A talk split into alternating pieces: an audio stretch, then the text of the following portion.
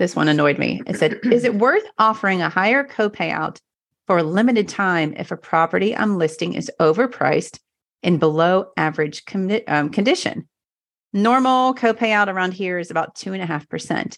The seller won't budge on the price after I showed comps and details. So I'm going to offer 3% if sold by in a certain date. Um, I need bragging rights for having the first listing on my team for 2023. Welcome to season two of the Real Estate Replay. This season, we're opening up the co host chair to agents, lenders, and other professionals across the country. These handpicked co hosts will help us dissect stories told by sellers and buyers and help point out the good, the bad, the unethical, or perhaps illegal things that they experienced. We'll learn what to look for, what to avoid, and how to not get screwed when selling or buying.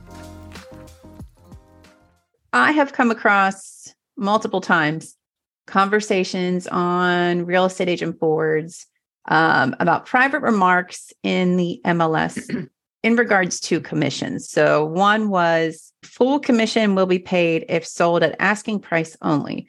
If sold less, commission will be at 2%. And then I found another one that said, this one annoyed me. It said, Is it worth offering a higher co payout for a limited time if a property I'm listing is overpriced in below average um, condition? Normal co payout around here is about 2.5%. The seller won't budge on the price after I showed comps and details. So I'm going to offer 3% if sold by in a certain date. Um, I need bragging rights for having the first listing on my team for 2023. So I get it from a seller's standpoint, right? You want to sell your home fast and as for as much money. The problem I have with this stuff, and, and it's not just these two examples, there's like incentives that Opendoor gives agents if you sell them, if you have your client give them so many homes, right? Every, I think, five homes, you get an extra $5,000. Incentives that should be disclosed to you, but they're in the private remarks or they're in somewhere where I can't see it as a buyer. And, you know, I think that that is unfair for consumers. And so to help me understand this, I brought back the original co hoster um, I feel like I need to play that reunited song because I never get to talk to you anymore. Um, but I know you you have seen you've sent me some. I, I know you have seen these before, so I wanted to get your thoughts on this. Like, how as a buyer do you know if this is happening? Is it fair? Um, and what do you, you do? You have to know to ask. Um, it's better. I will have to say it's better than it has been in years past.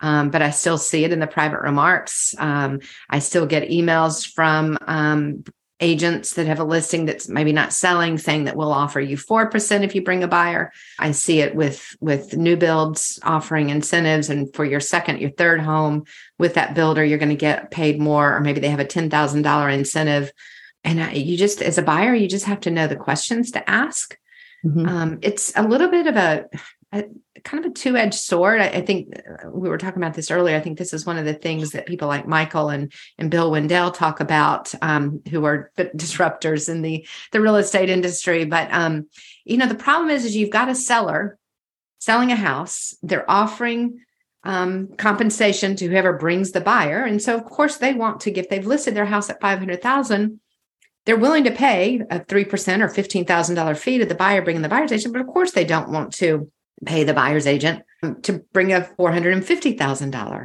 offer. Mm-hmm. So from that standpoint, I, I, can understand a seller going, yeah, it's it's three percent if if you bring a buyer paying five hundred thousand, and and maybe it's two percent if it's bringing. But as the buyer, the buyer needs to be aware of that, and um and not pay five hundred thousand if the house isn't worth five hundred thousand. Right. Um.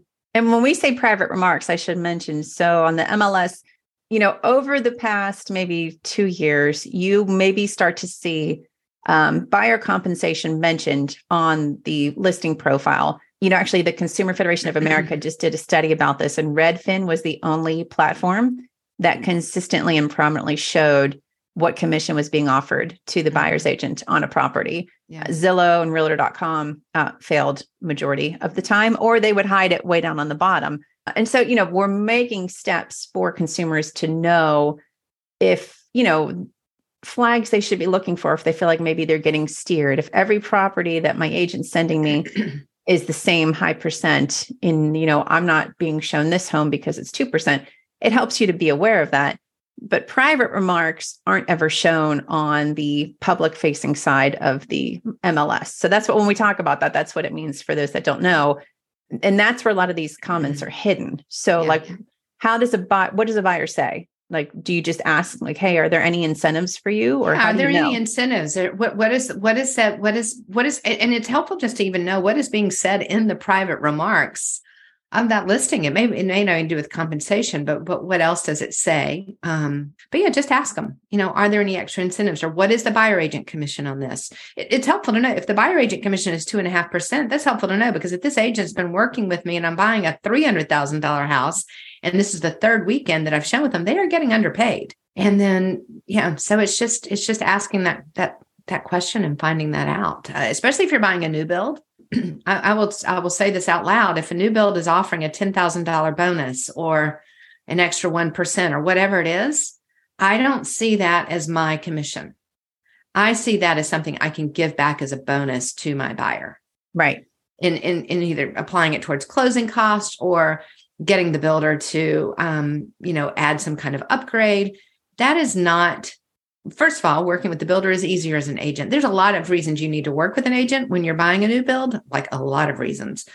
But it's still easier as an agent because they're usually closing at a certain title company, they're taking care of paperwork, they're writing the contract um, it's we we do it. I do, always do a pre-inspection or mm-hmm. do an inspection when you're doing a, a, new build and, and get it inspected. And don't don't assume just because it's a new home, nothing's wrong with it and everything's working like it should. Um, you should probably right. do a sewer test. It's a brand new neighborhood, uh, brand oh. new sewer test, right? We had friends that who built a new construction. Uh, and they got an inspection, but they didn't check the sewer. And within like a week of closing, their whole basement backed up because somebody on site flush cement down uh, no. somewhere within the lines. Yeah. Um, and it had to be completely hammerjacked and cleaned out. And um, oh wow, you know, but uh, how do you yeah. know if if no one? How do you know? And you know, here's the thing: I, I've never seen that said in a class to do that to have that done. Um, five years ago, I would have never known to, I, I, did know to have an inspection, but I would have never thought to do a sewer test. Right. Um, I, I, know this really honestly because of Roger Wakefield, if you know him, because that's what he talks about. And I mean, in all his YouTube videos, and he's a friend of mine, um, is is why you need to do it. I think that's important too. I think that um, from what agents have told me is that new construction, especially over the past three or four years, you have to pay a little more attention to quality and and how things were built. Mm. um you know not yeah. obviously not every builder but you probably need to be a little more aware than there's a um, normally there I'm I'm in a neighborhood it's an old neighborhood and and a lot of homes in our area is protected but there are a lot of homes really eh, eh, several streets down where they're tearing down houses and they're building these these these kind of monstrosity. They're actually beautiful homes but this the motto is build them deep steep and cheap. Yep yeah. And um, and they look lovely. I mean, they are they are lovely. And in the inside, they're lovely. But the quality, if you understand quality and how to judge quality, it is right. not there, especially compared to these homes. My the longevity for a hundred years. Yeah. right. Right. Those right. homes are not going to hold up over a hundred years. Right. Um, I think uh, one more thing on new construction, because we're totally off subject of incentives, but if you are going to use a real estate agent, like you need to bring them with you before you ever give the builder your information, like without before you step foot into that office, because they will not compensate your agent if they think that your agent didn't bring you to them. So, like if yeah. you already met with the builder and toured a mm-hmm. site, and then think you want to have an agent with you like it's going to be tough. So if you're yeah, if you're going to use one you need to bring one with you like from the very beginning.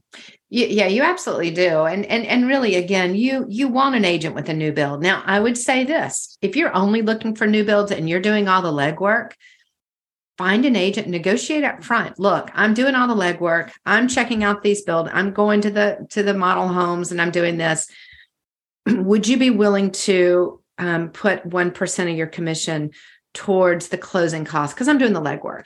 Right. Now, don't do that if you're also looking at resale homes and you're using their time on the weekends and in the evenings and you're going to see all these other homes in other parts of the city. They've earned their 3%. I guarantee you they're going to save you more than you would save by negotiating that commission. But just know when to negotiate and when not to negotiate. If you're doing the work, then you should benefit from some of that commission Right. that's being paid by the builder. I, oh, I, I when I bring up rebates on social, I get hammered, hammered by agents, and and I keep having to repeat myself. Listen, it might not be for every circumstance, but there are times where I think it's fair, and and this is one of them. Like our when we built a home, Mhm. um, we didn't look at homes. Like we well, actually we weren't even really looking. I just happened to go on like a open house tour with my mom and ended up finding something. And so the, you know, we didn't say anything to our agent because she was our friend and it was probably uncomfortable about rebates, but I know that she did pretty well and really never had to show us a home.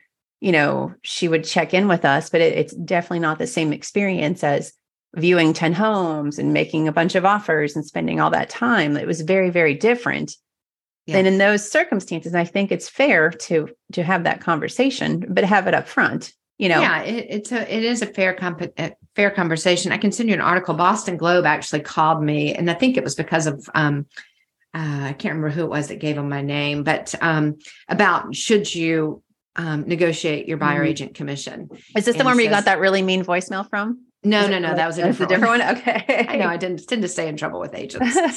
but I, but there are a lot of great agents and if you would look at it as a fee for service again when you think about the commissions and i might work 40 hours selling a home and make $10000 but maybe the commission's 15 but i'm complaining because i only made $10000 there's a lot of people that don't make $10000 in a month Right.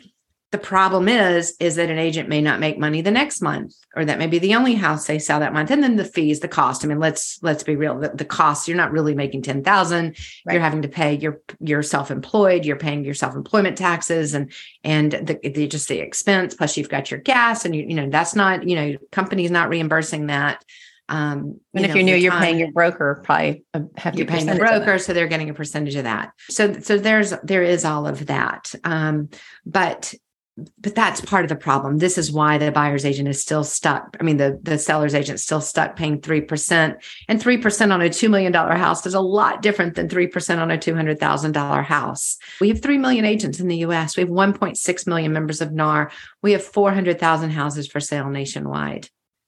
Right. do the math and you begin to see you know you you have to make up for it somewhere i actually had a client um, the other day um, compensate me additional because of the job i had done and i Mhm. actually you know was was I, and i had gone above and beyond so these really he was paying me extra for services that were more like destination services but um, which are apart from the real estate transaction but i really wish we had more of a model like that that was more of a fee for service based on the services that were provided, right? Some sellers need a lot of service.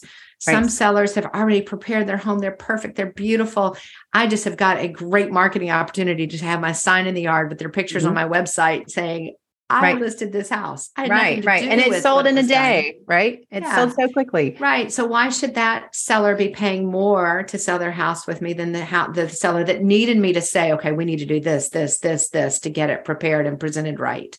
Right. Um, same thing with the buyer, right? I, may have a buyer for a five hundred thousand dollar house. One finds it, calls me up. All I need to do is write, negotiate the contract. Another one I've spent three weekends with. I think the buyer that found it that just needs me to write a contract needs to benefit from that three percent fee. And that's the other thing I got pushback on was I said, you know, what if your client you show them two homes and they have an offer accepted and you know the time spent with them and the immediate pushback is well that happened because i'm really good at my job and i'm like well, to a degree Mm, yeah. to a degree like you might have a good reputation but like you don't have any control over the fact that your client had the best offer because they're Yeah. putting 20% down um, and because they have uh, great contingencies or because they will let you stay in the home for an extra month or has they did the legwork. I mean, like Right. with my clients, I did. In fact, I had a client last night call me, and she'd already gone and driven by the homes that I'd sent her. Okay. like they go and do the legwork and, Yeah. and and she she called me and she goes those are great homes. She goes but we don't like because this because of this or because of this. Like so i you know she's not calling me up now to go show her those homes this weekend. Right she did the work. Yeah. Right. No i showed her a home last weekend because they had driven by it they loved it and um and and so um you know so we have a and we have a, a structure in play that will um first of all it incentivizes her because i am doing a fee for service. Mhm. To keep working with me. Right. to not use that nice, sweet agent they meet at the open house who is would they like her right? Right. Um and and nothing wrong with that. Um and and actually if they call me up and said you know what? We really want to work with this agent we'll do that. But they are going to i am going to get compensated for the time that i've used. And unfortunately agents so many times i don't know about a word to use for this prostitute their time. Mm-hmm. um, or maybe they, maybe the opposite. They don't they don't charge for they it. they don't charge. Right right. Um you need to be charging for your time but there's a problem in the industry. I cannot get paid apart from the commission and apart from the closing.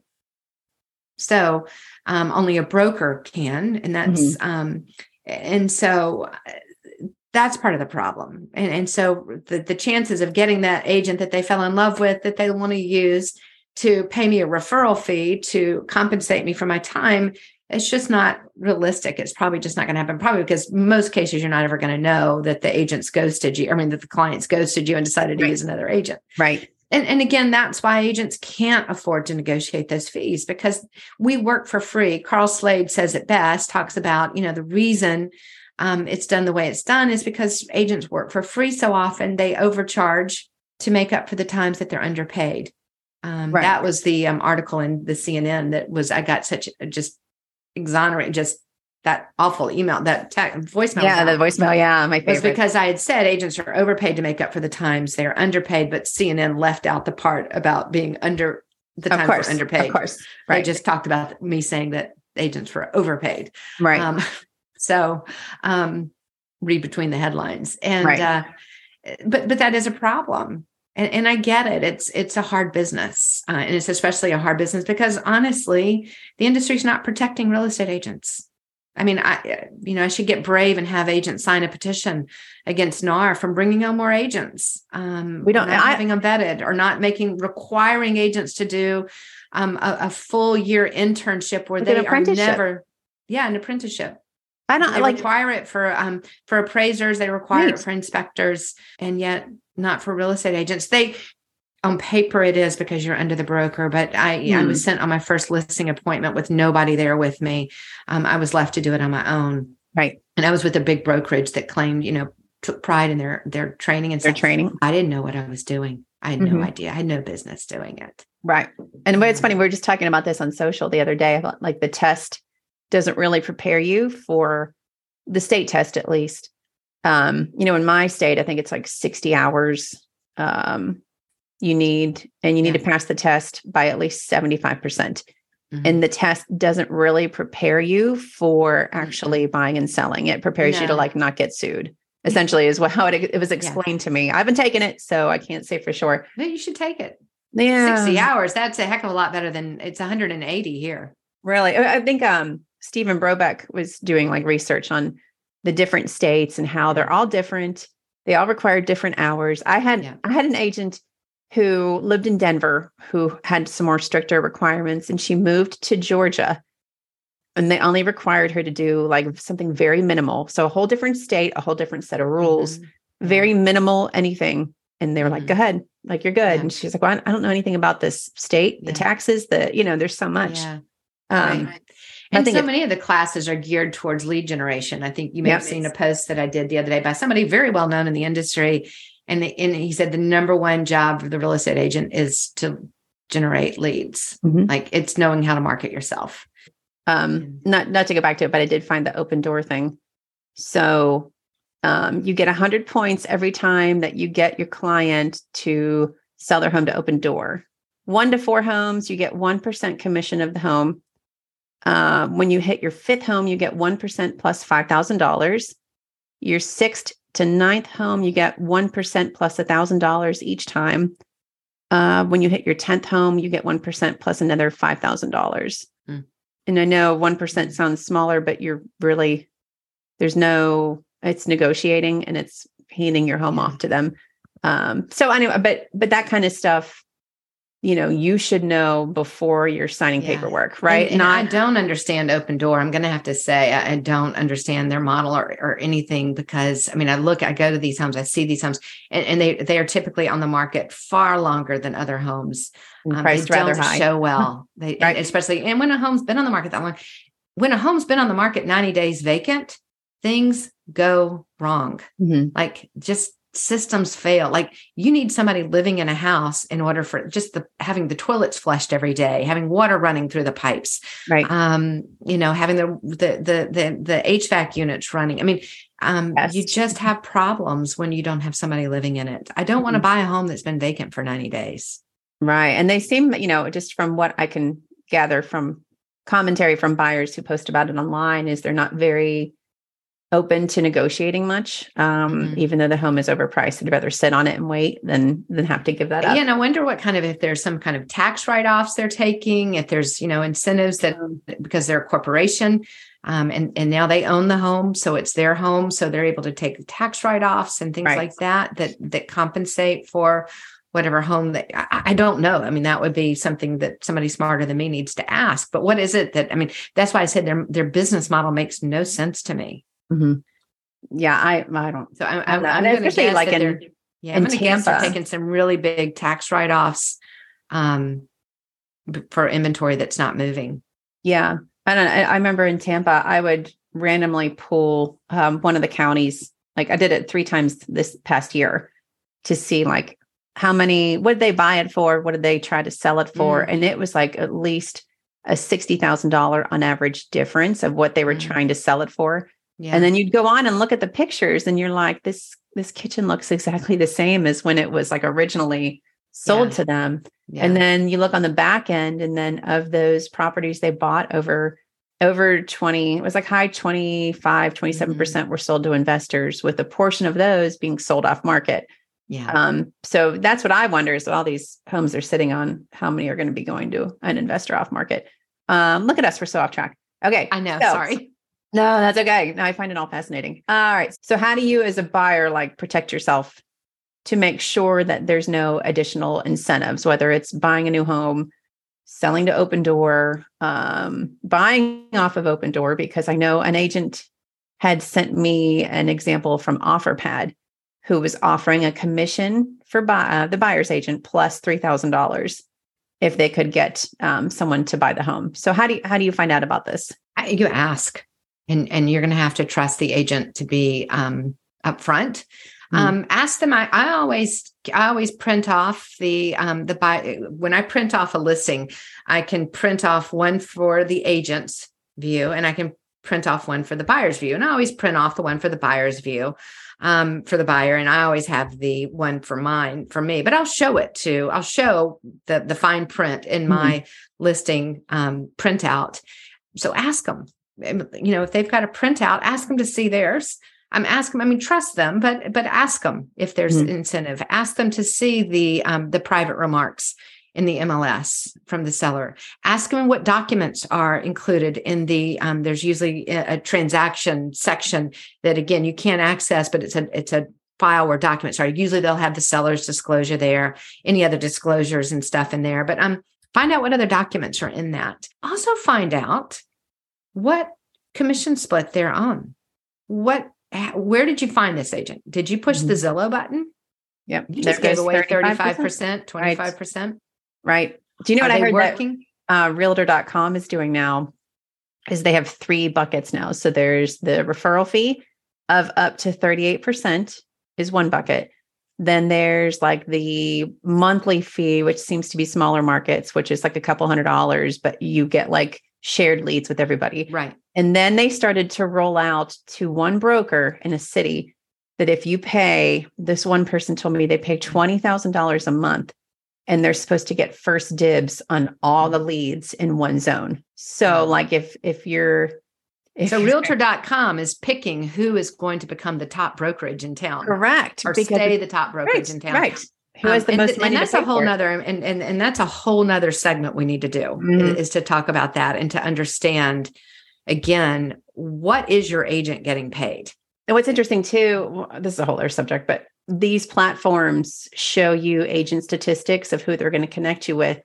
And the ones that we have tested, it's the team lead. So they show you the leader of this team and Right. they have 12 years experience, but you're not going to work with the team lead's not going to deal with a scenario where they're making Mhm. 35% less. No. Uh, so you end up at the bottom of like Yeah. the newer team members who might might be fine, but that's not the matching experience that you're advertised. It's very different. Yeah. When I first went to work, uh, there was an agent in my office that took Zillow leads, and she just handed them off to me. Mm-hmm. I and not knowing any better, I was running all over the city, all over the state. Sometimes it felt like following up with these leads, showing these things and stuff.